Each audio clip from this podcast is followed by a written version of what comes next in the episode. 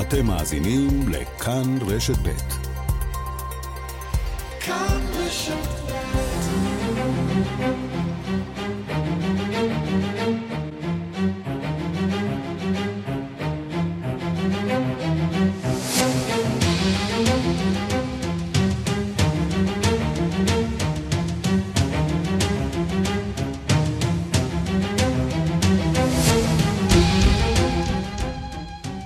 השעה הבינלאומית, מהדורת יום שלישי, אני יואב זהבי והיום בעולם. הלחימה באוקראינה, אחרי שני ניסיונות כושלים, החל פינוי אזרחים דרך המסדרונות ההומניטריים. נשיא אוקראינה זלנסקי אומר, המצב בעיר הנצורה מריופול חמור במיוחד. מריופול вперше за десятки років вперше, мабуть, з часів вторгнення нацистів. לראשונה מזה עשרות שנים ייתכן שמאז הפלישה הנאצית ילד מת מצמא במריופול, כך זלנסקי. באו"ם סופרים כבר כשני מיליון פליטים מתחילת הלחימה. חרף המתיחות מול רוסיה, בבית הלבן מביעים אופטימיות לקראת חתימה על הסכם גרעין חדש של המעצמות מול איראן. התחממות בקו וושינגטון קרקס, משלחת אמריקנית הגיעה בסוף השבוע לוונצואלה בניסיון לייצר אלטרנטיבה אנרגטית לגז הרוסי. No decision has been made at this point uh, by the president about uh, an, uh, a ban on import, a ban on importing uh, oil from Russia. דוברת אה, הבית הלבן, ג'ן סאקי, אמרה כי הנשיא ביידן טרם קיבל החלטה בעניין הפסקת יבוא נפט מרוסיה. יממה לביקור הנשיא הרצוג בטורקיה. באנקרה רוצים לחזור ולהיות שחקנים משמעותיים בזירה הבינלאומית. וגם יום האישה הבינלאומי היום, איך ציינו אותו בימי ברית המועצות, ננסה להבין. וגם...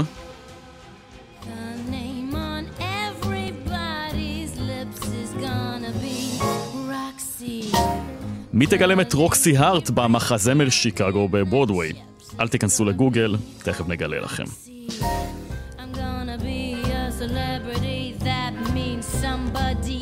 השעה הבינלאומית, בצוות העורכת נועה אקסינר, המפיקה אורית שולץ, הטכנאים אמיר שמואלי ושמעון דוקרקר. אנחנו מתחילים.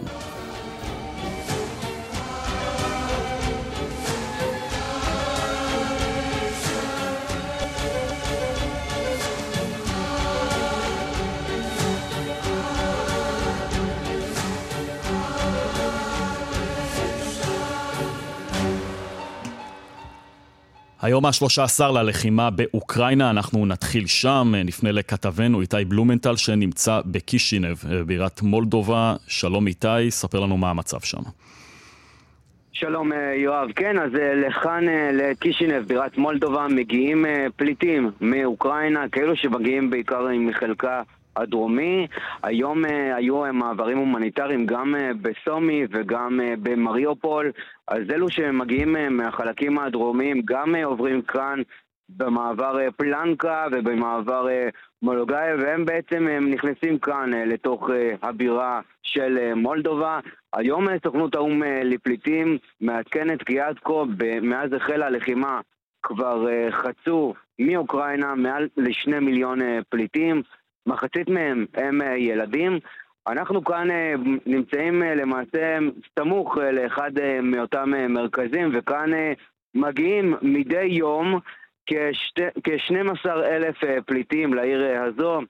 הם מפוזרים בין כ-40 מתחמים שהעירייה בנתה, גם באולם ספורט, גם במרכז כנסים, גם בבתי ספר, גם במבני ציבור, אפילו מקום שמשמש אה, לתערוכות של אה, אומנות, והעיר הזו למעשה מתמודדת עם אה, כמות גדולה מאוד של פליטים, כאשר ראש העיר כאן של קישינב, איון צ'באן אמר לנו אתמול שהוא לא מקבל שום תמיכה ממשלתית וכל הסיוע שהוא נותן לאלפי הפליטים שנכנסים לעיר הוא עושה בצורה עצמאית, כאשר יש מאות uh, מתנדבים, בעיקר uh, בני נוער שמסייעים uh, לעירייה. איתי, אפשר לשאול אותך, איך מקבלים המולדובנים המקומיים את הפליטים האוקראינים?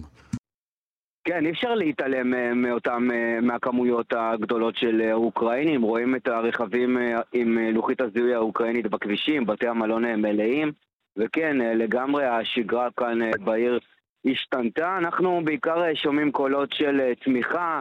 של uh, הזדהות, הם גם אומרים שבסופו של דבר הם uh, אותו עם, זה אותו חבל ארץ, כלומר, יש קשרים עמוקים בין העם המולדובי לעם האוקראיני, כך שבסופו של דבר כולם מזדהים אחד עם השני, וזו גם הסיבה שהרבה מבני ציבור כאן במולדובה פתאום הפכו ל...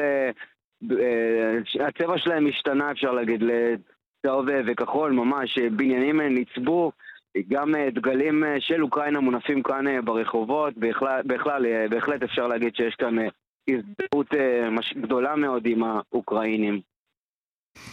תודה רבה, איתי. תודה.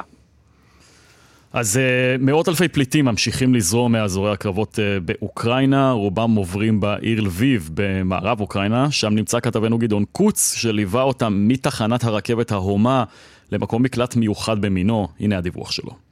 תחנת הרכבת המרהיבה וההיסטורית של לביב אינה נמצאת אה, כדרך תחנות הרכבת בערים המרכזיות בעולם במרכזה אלא בשוליה. שדרה ארוכה מובילה אל התחנה ולאורכה צועדים בימים אלה אלפי בני אדם תשושים, נושאי תרמילים ושקי ניילון גוררים מזוודות, נשים נושאות תינוקות על ידיהן, בעוד שלב בדרכם מן הגהינום אל החופש הלא מובטח. בתור שלידי ניצבו נשים וילדים בלבד והוסבר לי כי לגבי בעלי האזרחות האוקראינית לפחות מפרידים את הגברים שעשויים להיות חייבים בגיוס עד גיל 60 מי שהם וילדיהם, ולפעמים עוד לפני העלייה לרכבות ולהסעות המיוחדות. המשפחות הופרדו והנשים וילדיהן עמדו לידי בשקט ובהכנעה בתור. הזיכרון הקולקטיבי הארור היכה בי בכאב חד. משפחת פיקלני הגיעה לתחנה בהרכב מלא מדניפרו, הבן הבכור יעקב מספר. זה הרכבת שעשו בדיוק בשביל להגיע, שהיא לא בזמן. אז כולם נכנסו, אה, היה הרבה אנשים, כן, מדניפר, היה מאוד הרבה אנשים. אבל האב אברהם אופטימי לגבי העתיד. בחודש הזה יש חג, חג פורים, שהכל מהפך לטובה. ואני מקווה ומאמין שבחודש הזה הכל יהפך לטובה. דוד קוגן יושב בתוך אולם התפילה שמאפסן גם חבילות מזון ועזרה ראשונה ושוקד בדבקות על קריאת כתבי הקודש. התפילה הסתיימה, אפשר היה עדיין לכנס מניין, אבל הוא לא עזב עם כולם, מצבו מסובך. גר בטורסיה. באתי לפה, פה משפחה שלי. אה, באת לבקר את המשפחה? כן, ויש לי דרכון של אוקראינה, ואני לא יכול. לזוז מפה, בגלל שאני לא בגיל 60. הרב מקרלין הבטיח לעזור, אבל גם למי שלא משתייך לקהילה החמה והסגורה הזאת, יש בית חם ופתוח בלבוב. מי שאחראי למפעל הנפלא הזה, שמו גיא אמר. אני גר פה, אני חי פה בעיר לבוב, לפני מספר ימים, איך שלפני כבר שבוע, כשהתחילה הלחימה, בעצם הרמתי פוסט בפייסבוק, שכל מי שמחפש מקום לישון, לאכול ומגיע לעיר לבוב, אשמח לעזור. אה, מאז זה התגלגל למאות אה, ואלפי אה, פניות שמגיעים אליי פה, אלינו למשרדים בעיר לבוב. יש כאן בראש ובראשונה ישראלים, יהודים, אבל גם אוקראינים ואוקראיניות בלי קשר דם, ודווקא מראה המשפחות האבודות הללו בכל הגילים וה... הטיפול שבו הן זוכות אצל גיא ואנשיו הוא שמעורר את ההערכה הרבה ביותר. דניס, סטודנט לרפואה ישראלי מאוניברסיטת חרקוב, אומר בצער. הייתי אמור להיות אה, רופא עוד חודשיים, אתה מבין? הם נאלצו לארוז במהירות אחרי הירי לבניינים בעיר, השאירו את מפתחות הדירה והמצרכים שקנו לחברים וברחו ברכב מערבה. הוא לא הצליח לשכנע את הסבתא שמתגוררת בכפר קטן על גבול בלרוס להצטרף אליהם, היא קשורה לבית, לנוף ולתרנגולות שהיא מגדלת. ויש עוד בעיה. בעיה שאשתי בהיריון וכל הסיפור הזה. ייוולד בארץ. כן, זה יעלה לי המון כסף, אבל בסדר, מה נעשה. ולריה מקייב הגיעה עם כל בני משפחתה, ביניהם שלושה ילדים, ברכבת דחוסה. In one coupe, in one room that is for four persons, we were 15 persons. And our train is full of people and bags and uh,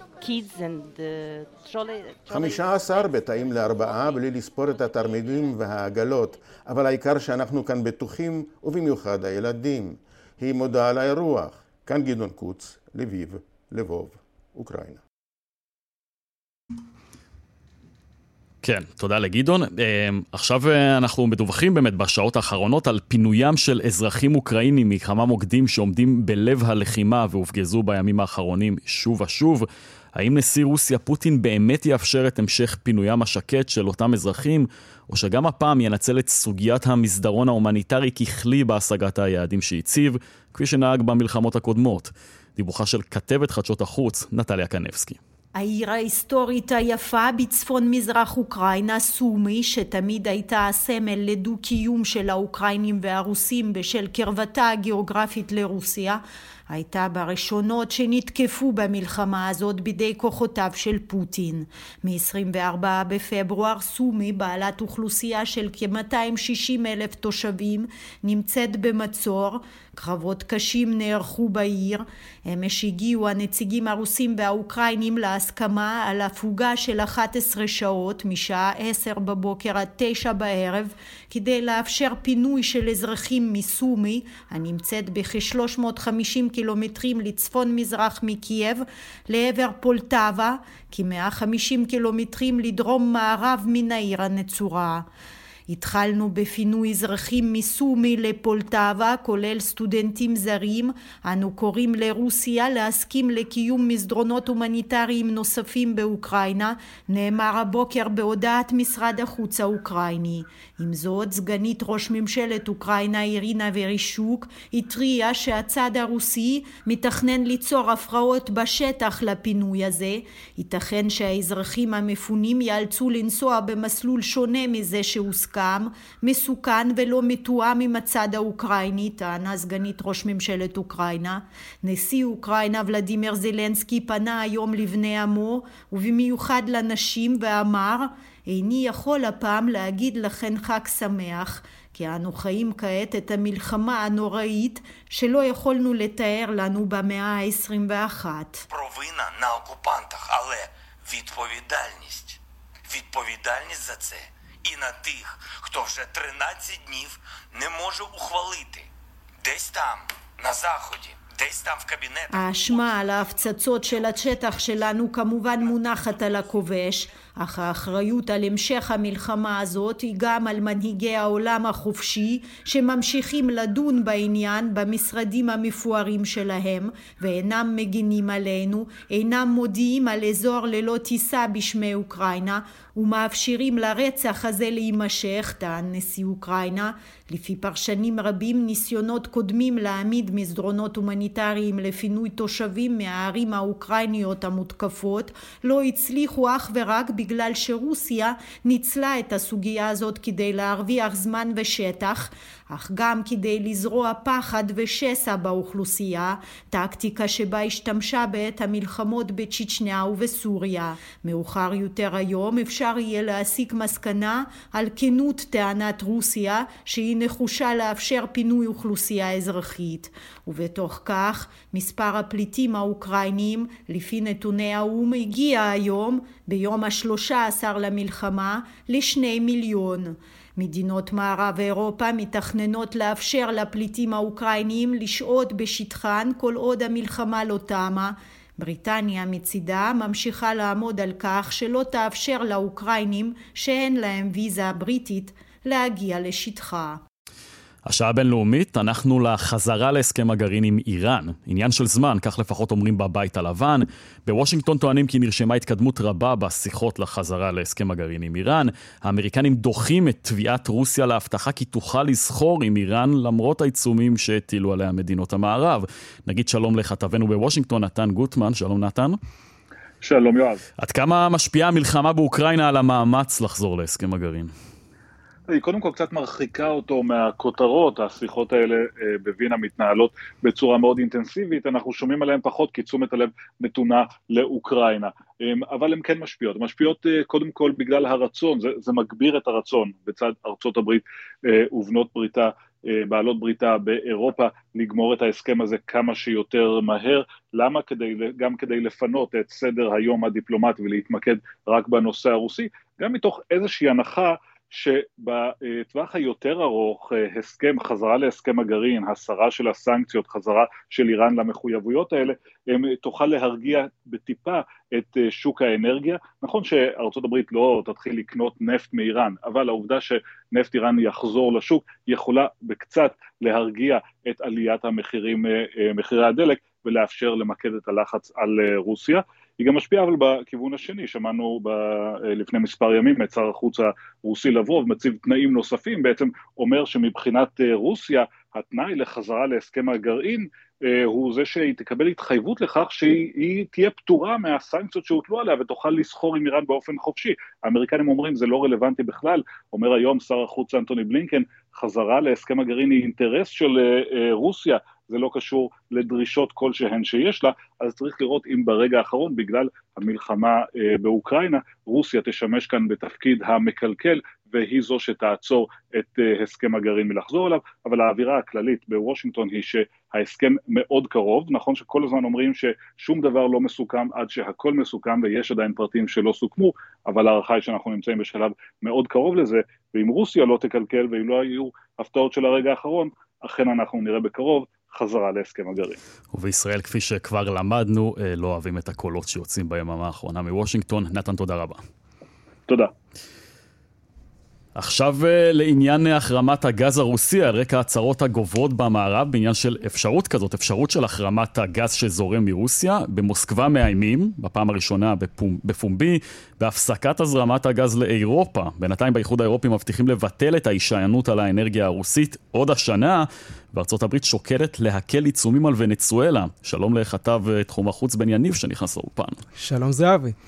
אמ, אז מה, מה קורה בעניין הגז? שמענו כל כך הרבה קולות אה, והימנעות של המערב אה, מאפשרות של הטלת עיצומים על המגזר הזה, אבל דברים משתנים בימים האחרונים. לגמרי, ועוד אה, לפני שנגלוש למה שמדינות עושות, נתחיל אולי בעדכון של חברה אחת שעושה משהו בנושא הזה, וזו חברת האנרגיה הרב-לאומית של, שהודיעה שתיסוג מפעילות ברוסיה בשל פלישתה לאוקראינה, היא תסגור תחנות דלק ותפסיק למעשה לרכוש דלק וגז, ולמעשה כל משאב אנרגטי אחר שהיא היא רכשה עד עכשיו מרוסיה. צריך לומר של אחת מענקיות, אה, ענקיות האנרגיה בעולם, חברה ענקית שכרגע מודיעה על זה, וזה כמובן התפתחות מאוד מאוד מעניינת. ואחרי שבימים האחרונים שמענו יותר ויותר כי האפשרות להטיל עיצומים על הנפט והגז המיוצרים ברוסיה בהחלט אה, נמצאת על השולחן, מגיע הבוקר אלכסנדר נובק, סגן ראש הממשלה הרוסי, ואומר למערב, אנחנו נקדים אתכם ופשוט נפסיק את הזרמת הגז בנורדסטרים אחת. הנה. У нас есть полное право принять зеркальное решение и наложить эмбарго на прокачку газа через газопровод «Северный поток-1», который сегодня זה נובק אומר שההאשמות חסרות הבסיס נגד רוסיה, כמו גם הפסקת פרויקט הנורדסטרים 2 לפני כמה שבועות, מחייבים את רוסיה להגיב באמברגו על הזרמת הגז בנורדסטרים 1, שמלא ב-100%. אף אחד לא ירוויח מזה, אבל הפוליטיקאים האירופאים, הוא אומר, דוחפים אותנו לשם. ומי שאולי אה, הכי חושש מהשבתת הנורדסטרים הוא כמובן אולף שולץ, קנצר, אה, קנצלר גרמניה, שמפרסם מכתב פומבי בו הוא מבהיר כי ארצו לא תוותר בקרוב על הגז הרוסי, וכי העיצומים על התחום נותרו במכוון מחוץ לכל חבילת הסנקציות שהוטלו עד כה. ואולי בניסיון להרגיע, יוצא אתמול האיחוד האירופי בהודעה די מוזרה, אנחנו חייבים לומר, לפי הצוותי מומחים של האיחוד, כבר מתחילים למפות את הדרכים בהן אירופה תוכל להפחית את התלות באנרגיה הרוסית בעד 80% עוד השנה. הודעה בהחלט מעניינת ודי מוזרה, ויהיה מעניין לראות... איך הם יעמדו איך, בזה. באמת, בהצלחה להם, אני לא יודע איך הם מסוגלים לעשות דבר כזה בתוך כמה חודשים. ומי שכנראה מתכוננים להציל, אה, להטיל עיצומים עם האירופאים או בלעדיהם על הנפט והגז הרוסיים הם האמריקאים. ביידן שלח בשבת אה, משלחת מיוחדת לקרקס, בירת ונצואלה, במטרה לבדוק מה מדורו יהיה מוכן לעשות בתמורה להקלה בעיצומים עליו. ועוד הלילה, זה קורה, לא ידענו אם זה אכן משהו שבאמת, הדבר אמיתי לפי הדיווחים, והיום אה, ניקולס מדורו, בהודעה מיוחדת, מאשר את ביקור האמריקאי בשבת, וגם הודיע במפתיע, עם קשר או בלי קשר, על חידוש המשא ומתן עם האופוזיציה שם. כך הוא נשמע. Hemos decidido en esta reunión reactivar con mucha fuerza el proceso de diálogo nacional כן, אז מדורו מבטיח לחדש את השיחות עם כל הפלגים הפוליטיים, החברתיים, הכלכליים בוונצואלה, דבר שאולי אה, ככה בא לקראת האמריקאים שמעוניינים להקל עליו בעיצומים ולהחזיר את ונצואלה לשוק הבינלאומי. האמריקאים גם מקווים שבעצם בהסרת העיצומים האלה הם יצליחו להרחיק את בעלת הברית ונצואלה מאולי אחת המדינות היחידות שעוד נותרו איתה בקשר, רוסיה של פוטין. טוב, בין המלחמה הזאת באוקראינה בהחלט יוצרת, אה, או מתחילה ליצור סוגים של בריתות שנראו לנו מאוד רחוקים ממש עד לפני כמה ימים. לחלוטין. תודה רבה לך. תודה. ובעניין הזה נגיד עכשיו שלום לדוקטור אה, מאוריסיו דימנט מהחוג ללימודים ספרדיים ולטינו-אמריקנים ומכון טרומן באוניברסיטה העברית. שלום מאוריסיו. שלום יואב, שלום. אז התחממות בין ונצואלה לארצות הברית זה משהו שלא שמענו כבר תקופה ארוכה, מדוע זה קורה? אוקיי, okay, אז uh, קודם כל, uh, עדיין אנחנו בשלבים הראשונים, אבל בוא נגיד שזה לא חדש. זאת אומרת, uh, זה לא לגמרי חדש. גם בתקופה של צ'אבס וגם בתקופה שבארצות uh, הברית uh, היה uh, בוש הנשיא והיו הרבה מתח בין הממשלות, עדיין היו קשרים בתחום הנפט. זאת אומרת, עדיין חברות אמריקאיות אה, התעסקו אה, בנפט של ונצואלה. משהו שנצר רק בתקופה האחרונה של ממשלת טראמפ. זאת אומרת, לכן אנחנו לא מדברים על משהו, בוא נגיד איזה סוג של אה, משא ומתן יוצא דופן. כבר בעבר, אפילו שהיה מתח אה, בין ארה"ב לבין ונצואלה בתקופה של צ'אבס, עדיין היו קשרים כלכליים בתחום הנפט. אז זה משהו שמאוד נוח הברית, גם בגלל הקרבה, גם בגלל היחסים ואיך אה, מכירים אחד לשני, אז אה, זאת אומרת, לא מדובר בבוא אה, נגיד פריצת דרך מבחינת המשא ומתן בין ארה"ב לוונצואלה, נכון? תגיד, אני רוצה לשאול אותך, אה, כן. ראינו בעיקר בשלוש השנים האחרונות, אה, אחרי ניתוק הקשרים בין ארה"ב לוונצואלה, והדיכוי כן. של, אה, של האופוזיציה, של ראש האופוזיציה שם, גוויידו. גוויידו. כן. כן.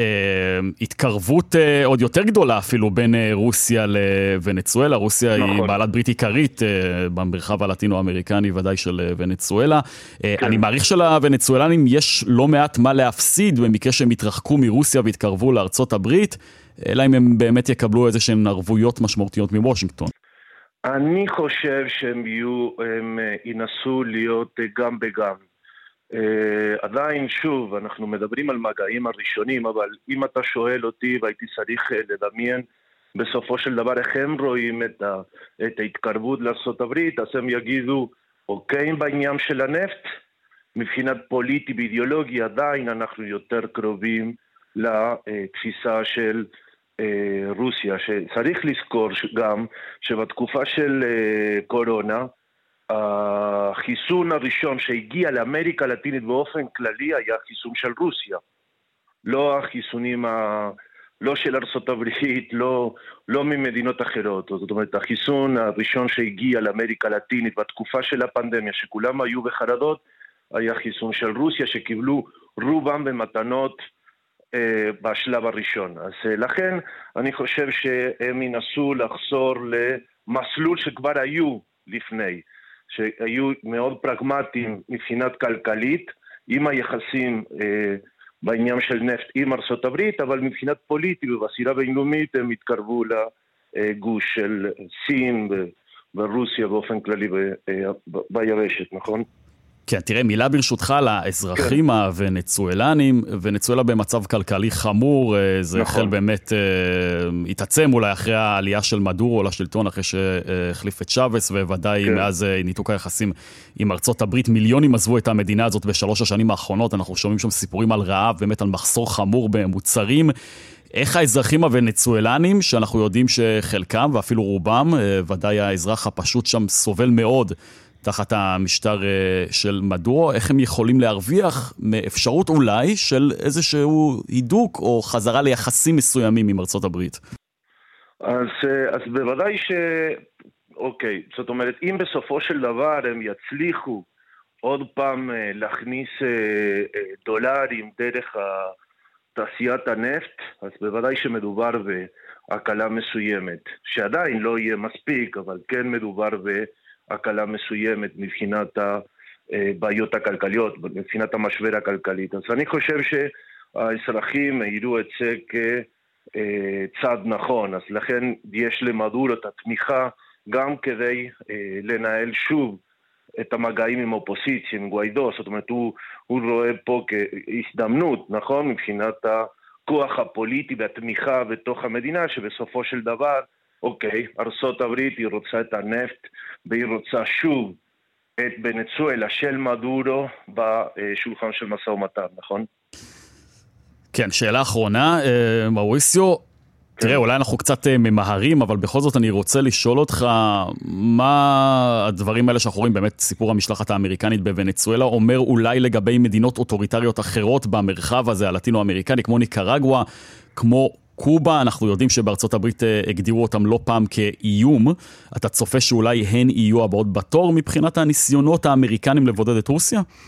אני לא, אני לא בטוח, אני לא חושב. בינתיים יש המון סימני שאלה מבחינת המשבר הכלכלי, זאת אומרת, העלות, העלייה במחיר של הנפט זה לא רק חדשות טובות, זה גם חדשות רעות לחלק מהמדינות באמריקה הלטינית, אז אני עדיין לא, לא ברור מבחינת אמריקה הלטינית ההשלכות, נכון, של, של הסכסוך אה, בין רוסיה לאוקראינה, של הכיבוש, אז לכן אני, עדיין קשה לי לראות את זה, וגם בנצואלה, ניקראווה וקובה יצאו עם אה, הודעה ברורה מבחינת התמיכה אה, לרוסיה, אז לכן אני לא... קשה לי לראות בינתיים התקרבות, אבל אה, אי אפשר לדעת, נכון? אוקיי, אוקיי, דוקטור מאוריסיו דימנט מהחוג ללימודים ספרדיים ולטינו-אמריקנים במכון טרומן באוניברסיטה העברית. תודה רבה לך על השיחה הזאת. תודה, תודה לכם.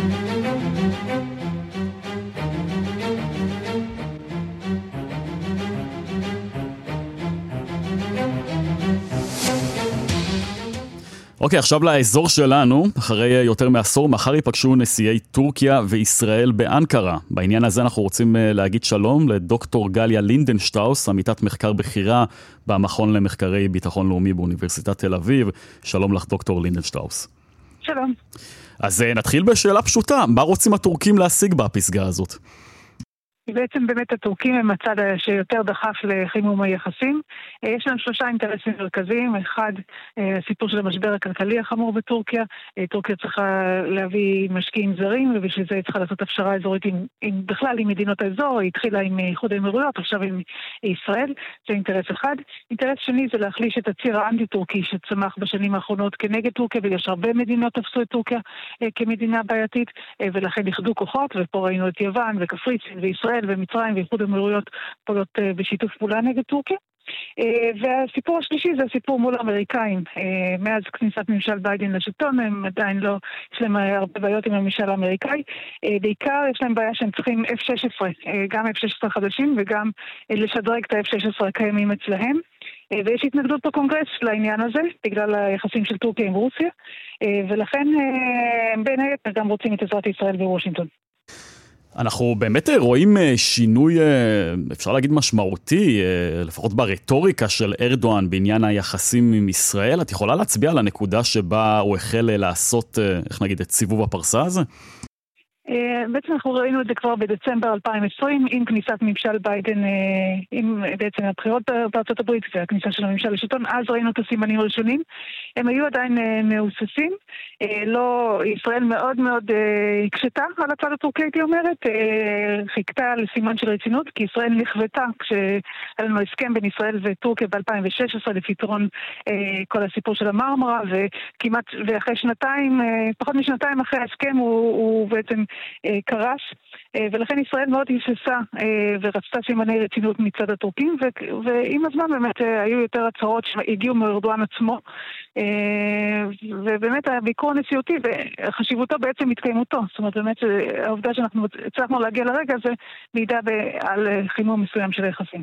אני רוצה לשאול אותך אם אפשר גם להרחיב אולי קצת יותר על האינטרס הכלכלי של טורקיה. אנחנו רואים בחודשים האחרונים באמת צניחה מאוד משמעותית של הלירה הטורקית, שפל לדעתי של כל הזמנים בגלל הצעדים שעושה ארדואן עם, יש פרשנים כלכליים אומרים, בעיקר בעניין העובדה שהוא מתנגד בכל תוקף להעלות את הריבית.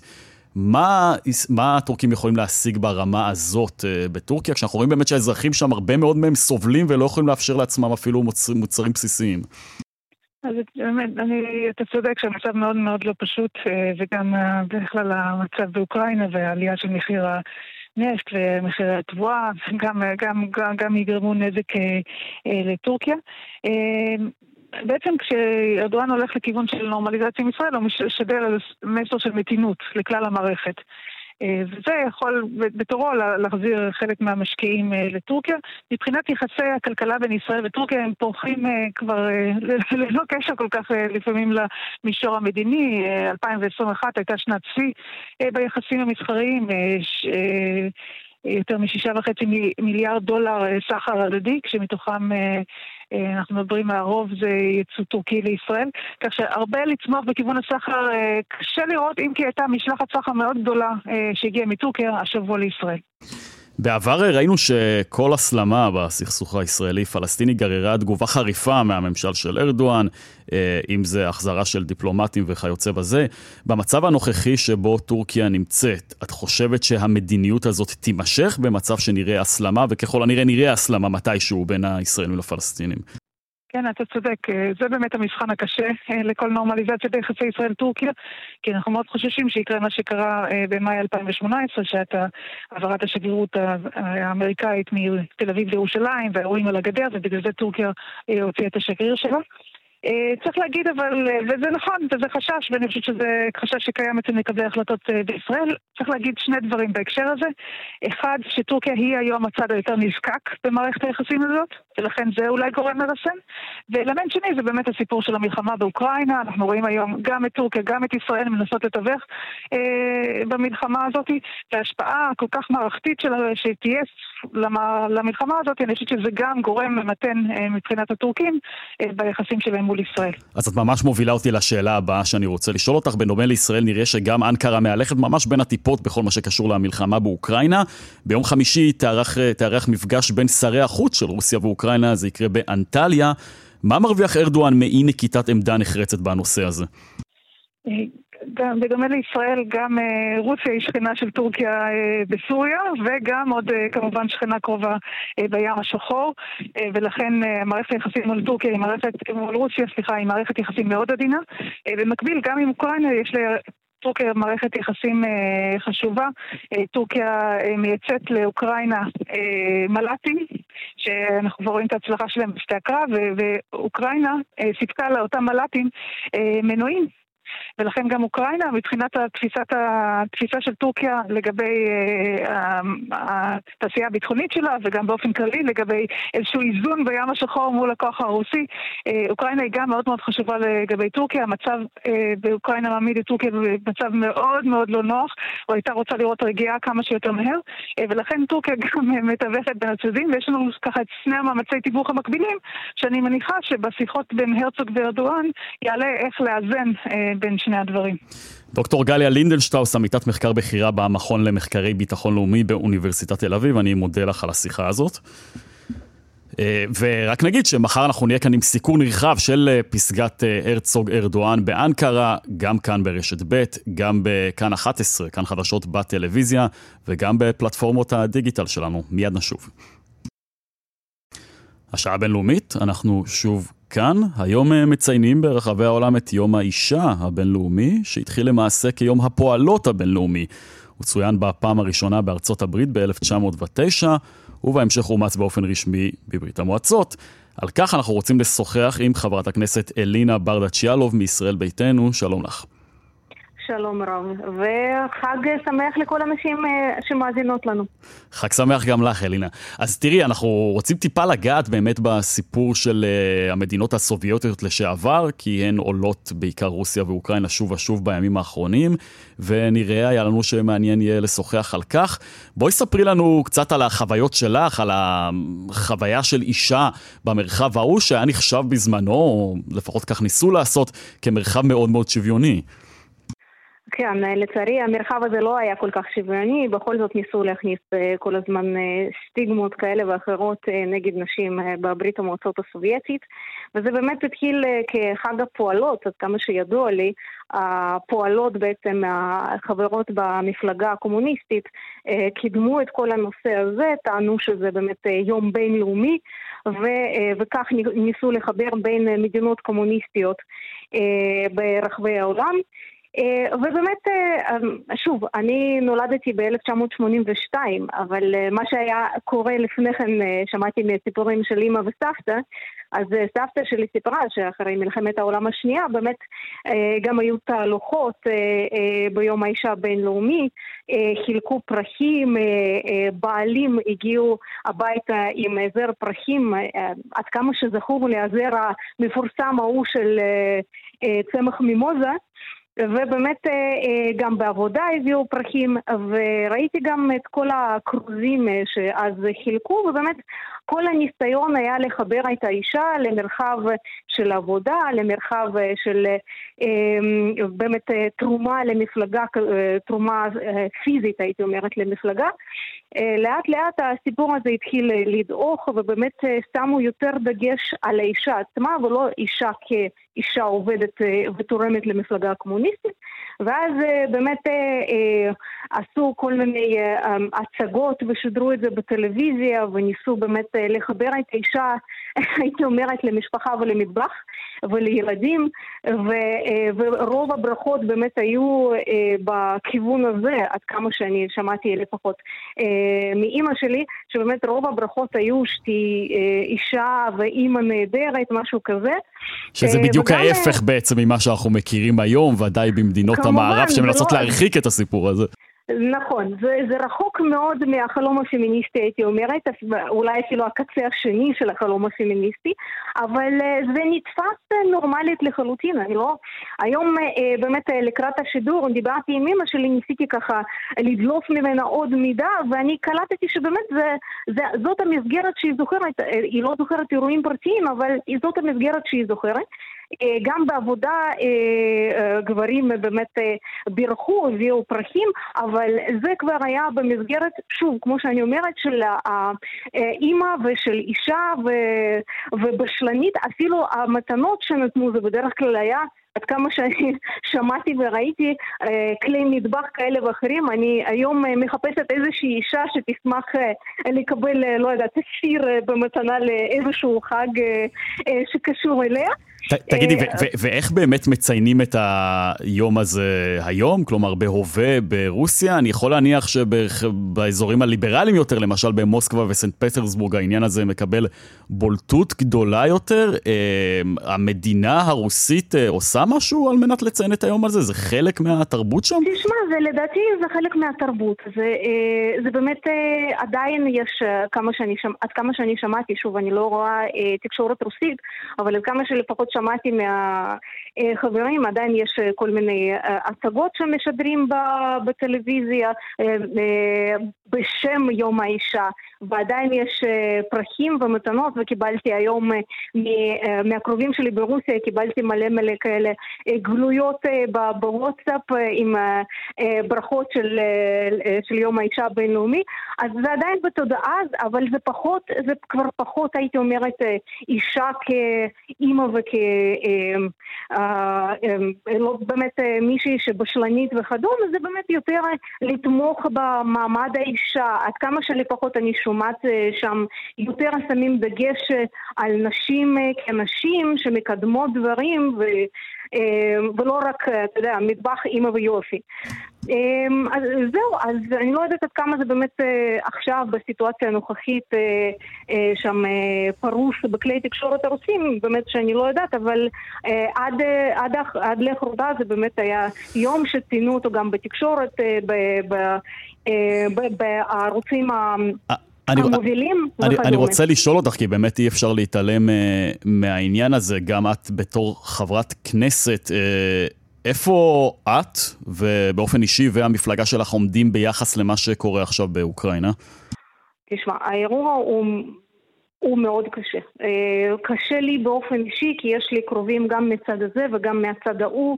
Uh, יש לי uh, לבעלי אח שנמצא כרגע ליד קייב עם משפחתו. יש לי ברוסיה קרובי משפחה שגם כן מאוד מאוד מודאגים, ואני אומרת את מה שאני תמיד אמרתי, שכל ה... היהודים וזכאי עלייה חייבים לעלות לארץ. אמרתי את זה גם לפני הקונפליקט, אמרתי את זה כשהקונפליקט רק התחיל, ואני אומרת את זה גם היום. ניסיתי באמת לעזור לכל מיני אנשים שפנו אליי לעלות לארץ. עכשיו, אני בתקופה שאני מנסה גם לעזור להעביר אה, ציוד הומניטרי. אה, לצורך העניין אתמול אה, פנו אליי, פנה אליי איזשהו גוף שהם רוצים להעביר לחולי סכרת אינסולין, אז אתה יודע, כאילו, אני מטפלת בצד הזה. מה עמדתכם, אם אני יכול לשאול אותך, בנוגע לקליטה של פליטים אוקראינים שאינם ממוצא יהודי, כפי שעושות מדינות אחרות? אה, תשמע, אני חושבת ש, אמ, שאנחנו כרגע, לפחות מה שאני שומעת, יש דיונים על איך לעשות ומה לעשות ומה הדרך הנכונה באמת אה, אה, לקלוט אנשים, אבל אני הכי כאילו מקורבת, הייתי אומרת, לקרובי משפחה של אזרחים ישראלים שנמצאים פה בארץ. אלה בעיניי האנשים הראשונים שצריך לדאוג להם ולטפל בהם, ואני מקווה מאוד שבתקופה הקרובה אנחנו כבר גם נראה אותם נוחתים פה בארץ. אוקיי, אז קודם כל אה, נאחל לך אה, יום האישה שמח. אה, אני גם אספר לך שאתמול באמת ראיתי קטע של לוחמות אוקראיניות שהתגייסו, רבות מהן באמת התגייסו גם לצבא וגם אזרחיות שהתגייסו כדי להגן שם על אוקראינה. תשמע, אנחנו לא צריכים להתפלל, יש לנו צה"ל, לדעתי, צבא הכי יפה שיכול להיות עלי אדמות, אז אנחנו לא צריכים להת... להתפלל משום דבר. כן, אני חייב להגיד שבכל זאת מרשים לראות באמת את האוקראיניות שמתגייסות כדי להגן על המולדת שלהם, זה יפה לראות את זה. זה מקבל כמובן בולטות גדולה יותר ביום האישה הבינלאומי, אה, ואני רוצה להגיד לך אה, תודה רבה, חברת הכנסת אה, אלינה ברדץ' יאלוב, על השיחה הזאת. כמו שאמרתי, חג שמח לכל הנשים שמאזינות לנו. חג שמח לך ולכולן. טוב, עכשיו קצת תרבות. עונת הטקסים בהוליווד בעיצומה, 20 ימים בדיוק נותרו עד uh, טקסי uh, האוסקר. במקביל, האח הקטן והוותיק לא פחות, גלובוס הזהב, ידע ימים יפים יותר, uh, אחרי שבחודש ינואר הטקס הוחרם על ידי אולפני הסרטים והכוכבים הגדולים של הוליווד. הבוקר דווח על דרישה לפתוח בחקירה נגד מארגני הטקס אה, ואיגוד הכתבים הזרים. זו דרישה שמגיעה מהקונגרס האמריקני. על מה ולמה זה קורה, אנחנו רוצים להגיד שלום אה, לאלון פרוכטר, שהוא עורך התרבות בכאן חדשות בדיגיטל. שלום אלון. אהלן יואב, מה נשמע? בסדר גמור, אז מה קורה בהוליווד? אז כן, אה, הוליווד אה, סוערת. רק לפני חודשיים התקיים שם טקס פרסי גלובוס הזהב, אבל בפעם הראשונה, אחרי 79 שנה, טקס היה ב- ללא שידור חי, בלי שטיח אדום, בלי המגישים, אחרי שכל האולפנים הגדולים והכוכבים של הוליווד החליטו להחרים את האיגוד. אה, מי שלא יודע, בערך ממש לפני שנה התפרסמו כל מיני ידיעות, בראשם התחקיר של הלוס אנג'לס טיימס שפורסם והעלה טענות לשחיתות באיגוד, כמו עדויות לפיהן מועמדים לפרס נבחרו אחרי שחברי האיגוד הוזמנו למסיבות ולחופשות מפנקות, וגם העובדה שבשנה שעברה לא היה עיתונאי שחור אחד באיגוד, שהורכב אז מ-87 עיתונאים מרחבי העולם. אה, אז הפעם מה שאנחנו מתבשרים זה הבוקר אתר הבידור האמריקני The Wrap אה, פרסם מכתב שאתמול שלחו שתי אה, חברות הקונגרס הדמוקרטיות, ג'ויס ביטי מאוהיו וברנדה לורנס ממישיגן, שלחו את המכתב הזה לנציב המס הכנסה האמריקני בדרישה לפתוח בחקירה נגד האיגוד שאמור בעצם להיות ארגון ללא מטרות רווח.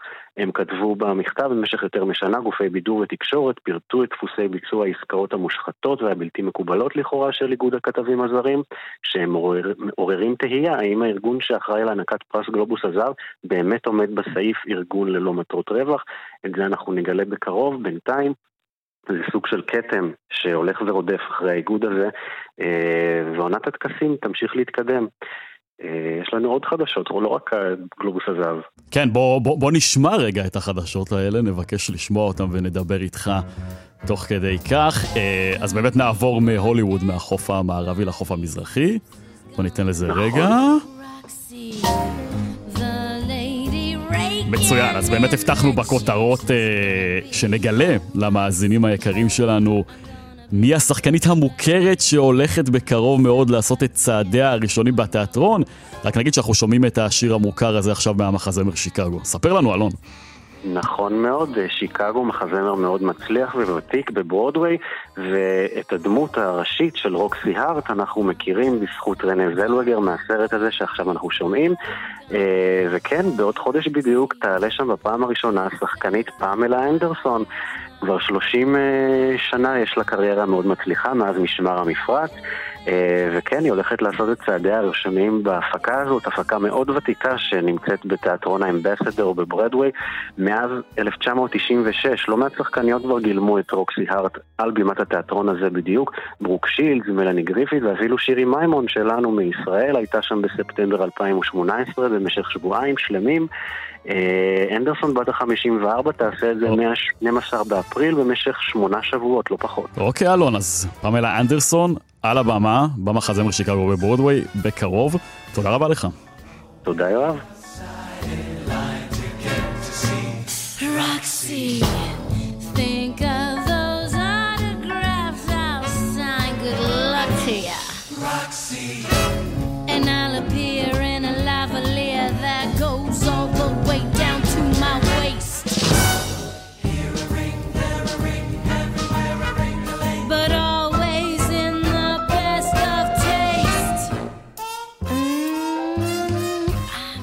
טוב, לצערנו אנחנו נאלצים להיפרד על רקע השיר הזה אה, מהמחזמר שיקגו. עד כאן השעה הבינלאומית מהדורת יום שלישי. העורכת שלנו היא נועה אקסינר, המפיקה אורית שולץ, הטכנאים אמיר שמואלי ושמעון דוקרקר. אני יואב זהבי, נספר לכם שאחרינו תוכלו לשמוע כאן ברשת ב' את רגעי קסם עם גדי לבנה, עוד קצת מוזיקה. ערן סיקורל ישוב לכאן מחר בשעה שתיים בצהריים, שימו לב, עם משדר מיוחד לרגל ביקור הנשיא הרצוג בטורקיה. אנחנו מזמינים אתכן וגם אתכם להמשיך ולהתעדכן 24 שעות ביממה באפליקציית כאן, שם תוכלו למצוא את כל הדיווחים, הפרשנויות, הכתבות ומהדורות הרדיו והטלוויזיה בשידור חי. מוזמנים גם להצטרף לעמוד הפייסבוק, כאן ב', להגיב ולהתחבר לתכן, לתכנים נוספים שלנו אה, ולשמוע אותנו בדף הפודקאסטים של כאן. אפשר גם לפנות אלינו באמצעות כתובת האימייל. אה, ב- בינלאומית, כן, בינלאומית, שטרודל כאן.org.il לא שטרודל בעברית כרוכית, יש להגיד. אה, נאחל לכם המשך יום טוב ולמאזינות שלנו, יום האישה הבינלאומי שמח, גם לכם המאזינים.